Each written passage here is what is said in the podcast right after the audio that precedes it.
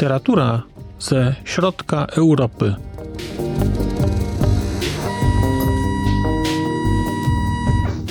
Podcast około książkowy. Po raz kolejny dzień dobry, dobry wieczór. No, formalnie dobry wieczór, bo jest już noc, ale kulturalnie dzień dobry, Wszelkie bowiem statystyki wskazują, że słuchacie Państwo tego podcastu przeważnie w ciągu dnia. Więc dla tych, dla których świeci dzisiaj słonko, mówię dzień dobry, a wszystkim tym, dla których świeci księżyc, mówię dobry wieczór. Zjawiam się u Państwa z książką Andrei Tąpy ponownie, o czym Państwo nie wiecie. Nie wiecie Państwo bowiem, że już nagrałem ten odcinek, ale z perspektywy czasu, powiedzmy 24 godzin, uznałem, że jednakowoż nie mówię tam rzeczy, które chciałbym powiedzieć, mówię inne i stwierdziłem, że nagram go jeszcze raz. Książka Dom Kata ukazała się w Polsce nakładem wydawnictwa książkowe Klimaty w roku 2016, a polski przekład przygotowała pani Anna Butrym. Dom Kata to jest opowieść autobiograficzna bardzo mocno, albo quasi autobiograficzna, jak jest napisane na okładce książki. Kim więc jest Andrea Tompa, skoro to jej fragmenty z życia, czy fragmenty inspirowane życiem poznajemy w książce Dom Kata? Otóż Andrea Tompa jest Węgierką, ale jest Węgierką, nazwijmy to nieoczywistą. Dlatego, że jest to rumuńska Węgierka, osoba, która urodziła się i wychowała w Siedmiogrodzie, w Siedmiogrodzie będącym przez długi czas fragmentem Królestwa Węgierskiego, a w momencie, kiedy rozgrywa się akcja tej książki, Siedmiogród jest częścią Rumunii. Akcja książki rozgrywa się w mieście Klusz, chociaż właściwie powinienem powiedzieć, akcja książki rozgrywa się w mieście Kolożwar, bo Kolożwar jest nazwą, która w tej książce się pojawia i dla Węgrów to jest Kolożwar, dla Rumunów jest to Klusz. Mamy więc rumuńską Węgierkę, czyli mniejszość narodową, mniejszość, która przez długi czas była większością w tym, na tym obszarze, no ale teraz jest mniejszością. Ale Andrea Tompa i bohaterowie tej książki są mniejszością podwójnie a nawet potrójnie. Dlatego, że nie dość, że są Węgrami w Rumunii, to jeszcze okazują się być Węgrami żydowskiego pochodzenia i można byłoby powiedzieć, że cierpią może nie prześladowania, ale są mniejszością w państwie bardzo represywnym, podwójną mniejszością, a nawet potrójną, dlatego że pochodzenie tej rodziny jest także niemieckie mają u siebie przodków z Niemiec, mają też nazwisko, które też ma takie niemieckie brzmienie, no bo na terenie Siedmiogrodu była też mniejszość niemiecka. Mamy więc perspektywę rumuńskiej Węgierki, Żydówki, odlegle Niemki. No, perspektywa dosyć unikalna, powiedziałbym. I powiedziałbym, że perspektywa, która jest kwintesencją chyba środkowoeuropejskiego tygla kulturowego, tego kotła, gdzie to się wszystko miesza i gdzie bardzo trudno o jednoznaczne definicje, kto jest kim, kto jest kim u siebie, kto jest kim dla kogo, kto jest przyjacielem, a kto wrogiem. Książka Andrei Tąpy jest w dużym stopniu książką autobiograficzną. Oczywiście Otwartym pozostaje pytanie, do jakiego stopnia historia, którą poznajemy czytając Dom Kata, jest historią prawdziwą, do jakiego stopnia jest to tylko inspiracja i w jakim stopniu ta inspiracja życiem autorki i życiem jej rodziny jest tutaj obecna. Gdyby tak się zastanowić i poczytać książkę uważnie, to wydaje się, że w znacznym, sporo bowiem rzeczy jest bardzo do siebie podobnych, takich bardzo, bardzo zgodnych.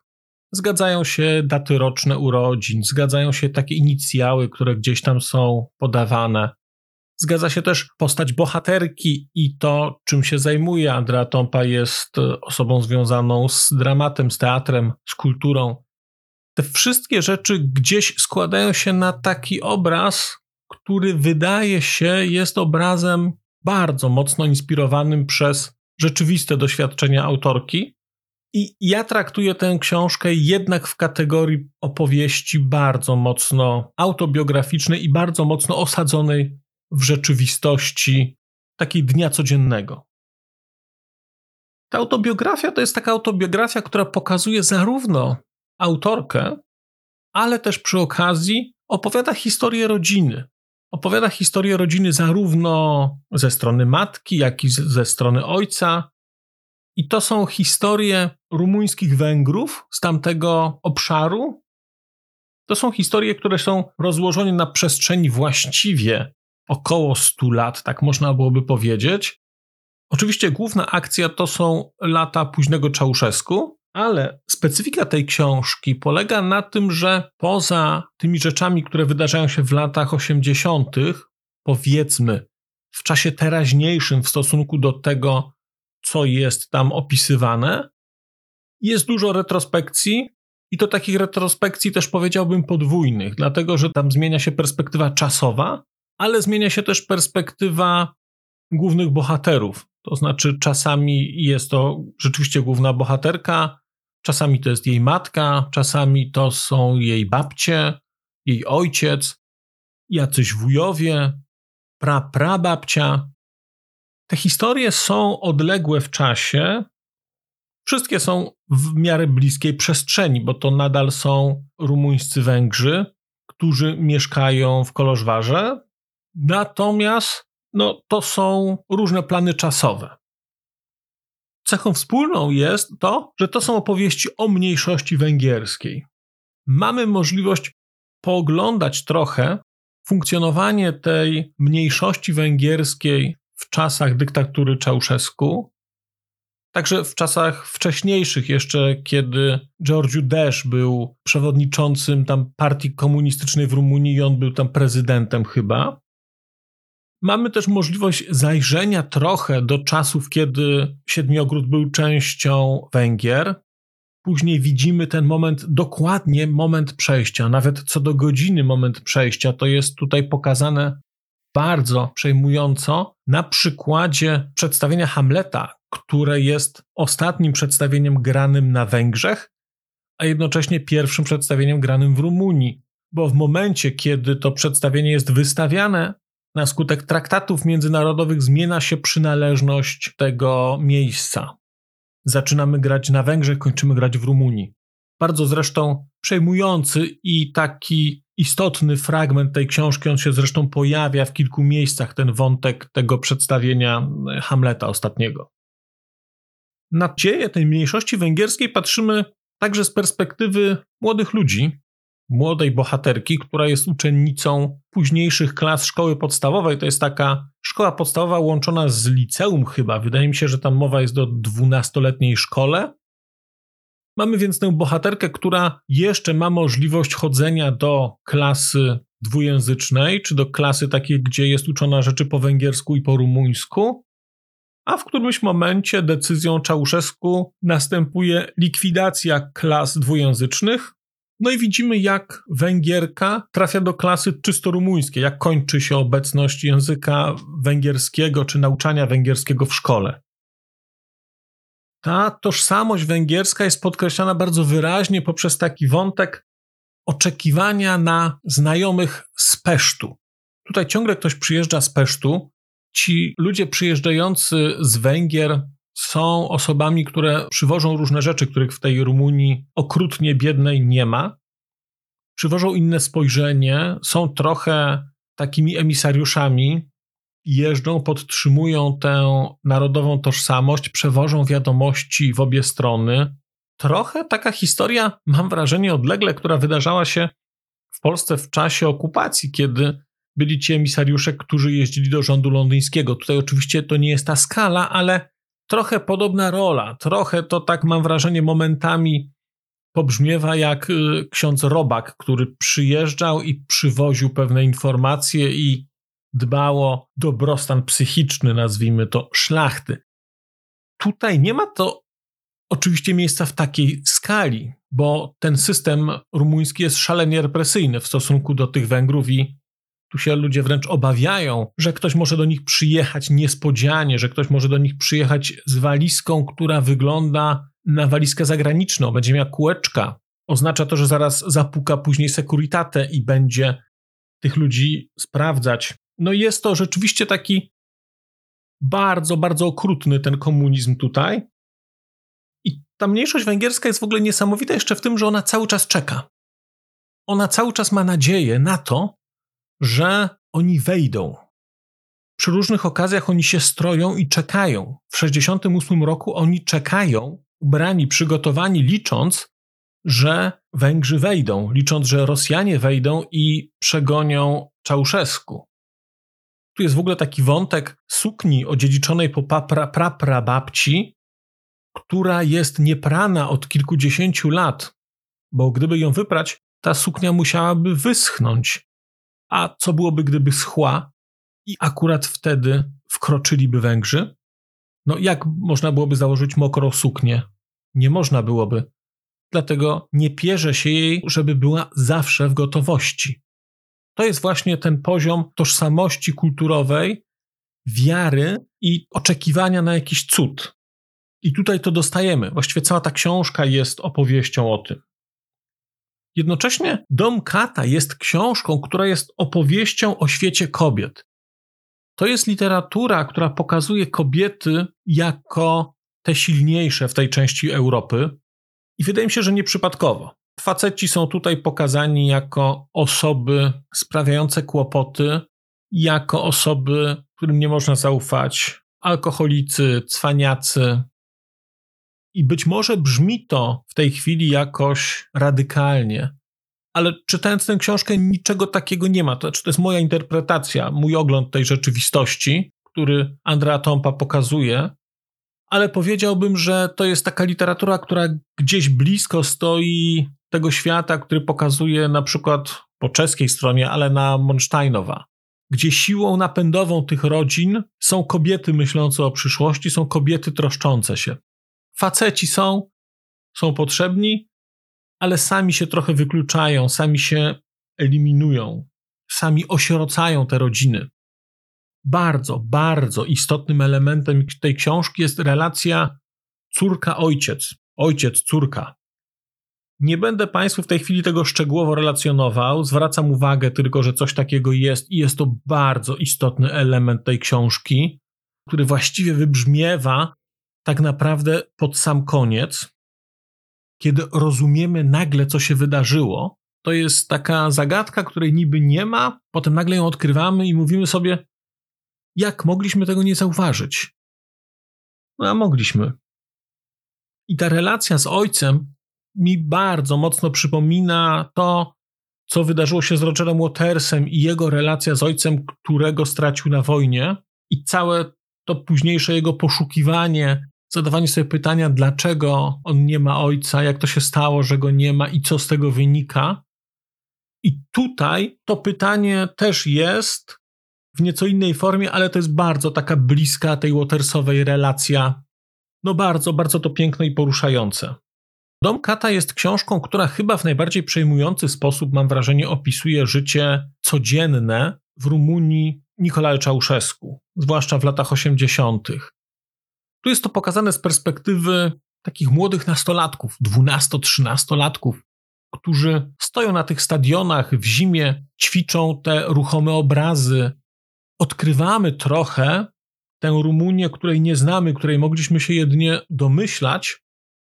No i mam wrażenie, że domyślaliśmy się w takim stopniu, że kiedy przeczytamy, to chyba tracimy trochę niewinność i trudno jest wrócić do innego rozumienia tego, co się tam wydarzało. To jest taka książka pod tym względem bardzo unikalna, także przez to, że to jest bardzo pięknie i bardzo z jednej strony delikatnie, a z drugiej strony bardzo, bardzo przez to przejmująco opisane. W szczególności to prawo numer 770, czyli cały wątek zabraniający aborcji, to jest tutaj bardzo pokazane konkretnie jak to wpłynęło na relacje rodzice-dzieci, jak pojawiało się całe pokolenie dzieci, które było niekochane, których nikt nie chciał. Kiedy rodzice mówili: Jesteś dzieckiem jego. On pojawia się w tej książce bardzo regularnie zobaczycie Państwo, czytając Domkata, jak bardzo on wpływał na życie tych ludzi i jak trudno było przed jego wzrokiem uciec. Wydaje mi się, że powiedziałbym jeszcze kilka słów na temat formy tej książki, która jest wyjątkowa. Ona jest wyjątkowa na dwóch poziomach. Pierwszy poziom, nazwijmy to konstrukcji formalnej, to, to jest książka, która ma 520 stron. To jest taka bardzo konkretna książka. I patrząc na to na półce, mamy wrażenie, że będziemy czytać powieść. Tymczasem dostajemy zbiór opowiadań. Tych opowiadań jest 39, a właściwie powiedziałbym, że nie jest to zbiór, a zbiorzysko. Więc mamy zbiorzysko opowiadań, i to są opowiadania, które są właśnie pomieszane. One nie są ułożone linearnie, chronologicznie. Jest taka klamra. Pierwsze opowiadanie zaczyna się w roku 89, tuż, a właściwie w trakcie tej rewolucji, a później w podobnym momencie się kończy. Natomiast to, co jest pomiędzy, to są rzeczy bardzo pomieszane, czasowo, tak jak wspominałem. Mówię, że nie wiem, czy jest to powieść, dlatego że nie czuję tutaj takiego charakteru powieściowego. Mi by było trudno opisać w tej chwili, czy przedstawić dzieje tego, co się tam wydarza, tej rodziny. Tak naprawdę też nie odbieram tego całościowo jako historii. To, co tutaj dostajemy od Andrei Tąpy, powiedziałbym, to jest album rodzinny. To jest zbiór zdjęć, które odkrywamy i które na początku są luźnymi zdjęciami, ale po jakimś czasie zauważamy, że one są częścią większej fotografii, że one się w coś wpisują. I ja w tej chwili robię Państwu spoiler, ale sami Państwo to odkryjecie, że tak naprawdę coś, coś, co pozornie wydaje się osobnymi opowiadaniami, po jakimś czasie się zacznie składać w pewien obrazek i będziecie sobie Państwo te rzeczy łączyć w coś większego.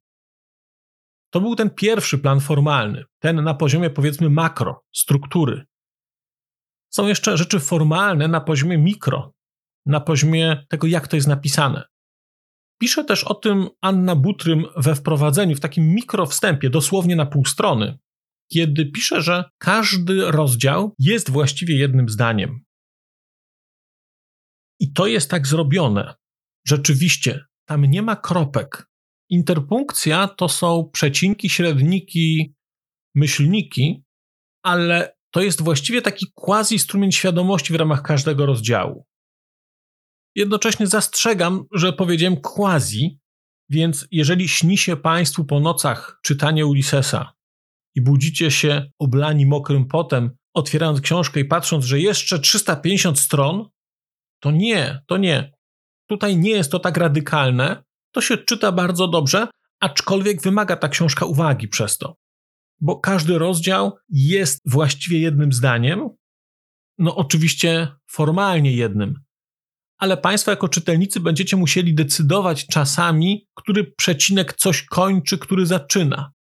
Bo będzie tak, że sens tego może się zmieniać i to jest duża zaleta tej książki. Mi to się bardzo podobało, bo to jest rozwiązanie, które wymusza też wolną lekturę. Tej książki nie da się czytać szybko.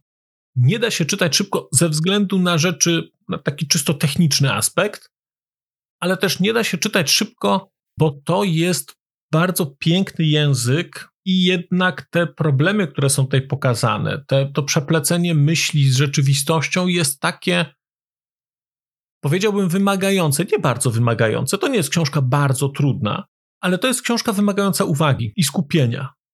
W zamian dostaniecie Państwo bardzo, bardzo unikalną perspektywę na Rumunię lat 70., 80., na dojrzewanie, na perspektywę kobiety, Węgierki, unikalne. Unikalne pod tym względem to jest unikalne. No i teraz na koniec powiedziałbym coś, co trafiło do mnie dopiero chwilę po zakończeniu książki, właściwie nawet po nagraniu tego odcinka. Kiedy czytałem Dom Kata, miałem wrażenie powrotu do literatury rumuńskiej to było bardzo dziwne uczucie, bardzo pozytywne, bo rumuńską literaturę czytałem w styczniu i już się zdążyłem za nią stęsknić. I kiedy czytałem ten Dom Kata, to myślałem sobie, nie no super, że to czytam, no świetna rumuńska rzecz. A potem mówiłem sobie, ej, ale to jest rzecz węgierska. No ale ona jest przesycona rumuńskością. Przesycona jest tą estetyką, tą wrażliwością, którą znam z innych książek z tamtego kraju. Jednocześnie też ta rumuńskość wybrzmiewa, dlatego że jest tam sporo zdań, które są wtrąceniami w języku rumuńskim, sporo słówek takich. I gdzieś się w tym gubiłem. Zastanawiam się, no to jest to powieść rumuńska czy węgierska. I dopiero po jakimś czasie gdzieś dotarło do mnie, że przecież, że przecież to jest powieść węgierska, bo to jest niestety, wydaje mi się, ten moment, w którym nie da się czegoś oddać na poziomie przekładu. Węgrzy bowiem dostają książkę, która jest napisana po węgiersku, w której są wtrącenia rumuńskie. Więc książka jest węgierska z wtrąceniami rumuńskimi. Tymczasem na polskim przekładzie mamy książkę w języku polskim. Zapominamy, że ta książka była napisana po węgiersku. Mamy książkę w języku polskim z wtrąceniami rumuńskimi. Dominującym więc językiem, który zapamiętujemy, jest język rumuński. Zwłaszcza, że kontekst jest rumuński. To jest Klusz, przepraszam, Koloszwar, ale to jest Rumunia, to jest Czałszewsku, to są tamte realia. I stąd miałem takie bardzo, bardzo silne poczucie tej rumuńskości. I dopiero przemyślenie tego, jakoś przespanie się z tym w ogóle otworzyło mi nową perspektywę na to, że być może ta książka jest dowodem na to, że pewne rzeczy są właściwie nieprzekładalne. Bo doświadczenie czytelnicze czytelnika węgierskiego będzie radykalnie inne niż doświadczenie czytelnicze czytelnika w dowolnym innym kraju. I to jest nieprzetłumaczalne, nie da się tego obejść. No, native'em się jest w jednym języku tylko. Bardzo, bardzo interesujące. Bardzo interesujące są tutaj także wątki kultury. Andrea Tompa pracuje, jest związana w ogóle z życiem teatralnym w ogóle literatura, poezja, teatr, teatr na poziomie budynku, ale także sztuki są tutaj w tej książce wyraźnie obecne. To są dla mnie to były przepiękne, przepiękne opowiadania o węgierskim teatrze, o tym, jak wystawia się Hamleta, jak ten Hamlet jest skracany, bo kolejne osoby wyjeżdżają. I jest Hamlet bez Rosenkranza, bez Guildensterna, bez Fortinbrasa, który został zakazany, w ogóle nie mógł wypowiadać tych kwestii, no bo Fortinbras wręcz był prowokacją w tej historii, która tutaj się wydarza. Dzięki ogromnej uprzejmości pana Tomasza Zaruda z książkowych klimatów, bardzo Ci Tomku dziękuję w imieniu słuchaczy. Macie Państwo możliwość przeczytania jednego rozdziału. Ja wybrałem rozdział Ono, to jest rozdział o nauczycielce języka rumuńskiego. I wybrałem ten rozdział, bo uważam, że jest wyjątkowej urody, jeżeli chodzi o język, jeżeli chodzi o relacje między rumuńskością a węgierskością. Dużo mówi o szkole, o poezji i jest przepiękny, więc w opisie odcinka znajdziecie Państwo link do tego rozdziału. Też dzięki temu będziecie Państwo mieli okazję zetknąć się z tym, jak ta książka jest napisana. Mam nadzieję, że Państwa przekonam do tego, żeby tę książkę przeczytać, bo Dom Kata to jest rzecz bardzo, bardzo dobra. To jest książka, której się w ogóle nie spodziewałem, a jednocześnie to jest książka, na którą czekałem.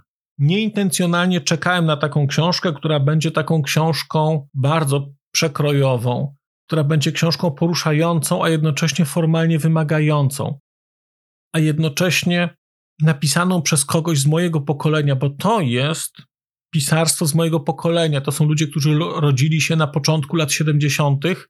i dzielą się też refleksją na temat tego schyłkowego komunizmu, który ja pamiętam, no i których komunizm w Polsce był raczej śmieszny i żałosny w stosunku do tego, co działo się w Rumunii, w Albanii, czy nawet w Czechosłowacji.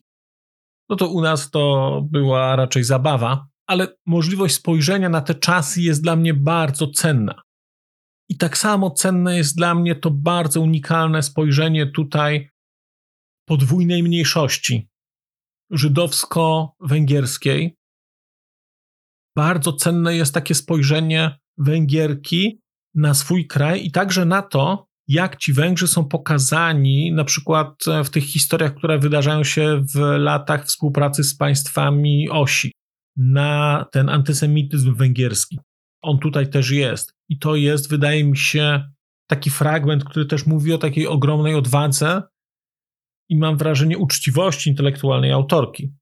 To znaczy, można kochać kraj, można kochać kraj, ten, który ma się w sercu, co nie znaczy, że można pewne rzeczy zamiatać pod dywan. O pewnych rzeczach trzeba po prostu mówić, bo jak się nie mówi, to one nie zostają przepracowane i gdzieś leżą, zalegają i psują powietrze w przyszłości. Patrzę do notatek, ale wydaje mi się, że to chyba tyle. Okrutnie się rozgadałem, ale ta książka jest naprawdę wyjątkowa. I mam wrażenie, że i tak zapomniałem o jakichś 15 tysiącach rzeczy, które powinienem Państwu przy okazji y, książki Andrei Tąpy powiedzieć. Ale najważniejsza rzecz. Przeczytajcie Państwo sobie ten rozdział ONO i mam nadzieję, zachęcam Państwa do przeczytania, do sięgnięcia po tę książkę, bo jest to bardzo dobra proza, która jest poruszająca na poziomie politycznym życia mniejszości narodowej, która była większością w innym kraju, kraju represyjnym, ale jednocześnie jest opowieścią o potrzebie miłości, potrzebie akceptacji i o tym, jak pewne rzeczy gdzieś nas bolą, jak rzeczy, które wydarzały się dawno, jak mocno na nas rzutują, jak mocno na nas wpływają, jak bardzo nas kształtują. Andrea Tompa, Dom Kata, bardzo, bardzo Państwu tę książkę polecam. Ale polecając książkę, polecam również po pierwsze komentowanie, po drugie dzielenie się refleksjami na temat tej książki lub dowolnej innej. Polecam również rozważenie potencjalne udziału państwa w kinie na granicy tegorocznym. Tegorocznym mówimy tu o 25. edycji tego festiwalu. Będzie nam być może wtedy dane się tam spotkać, dlatego że ja wybieram się do Cieszyna, będę na kinie na granicy Będę w ramach tego subfestiwalu Literatura na granicy i być może ktoś z Państwa też tam będzie. Ja będę zresztą wkrótce zachęcał Państwa, zapraszał trochę do udziału.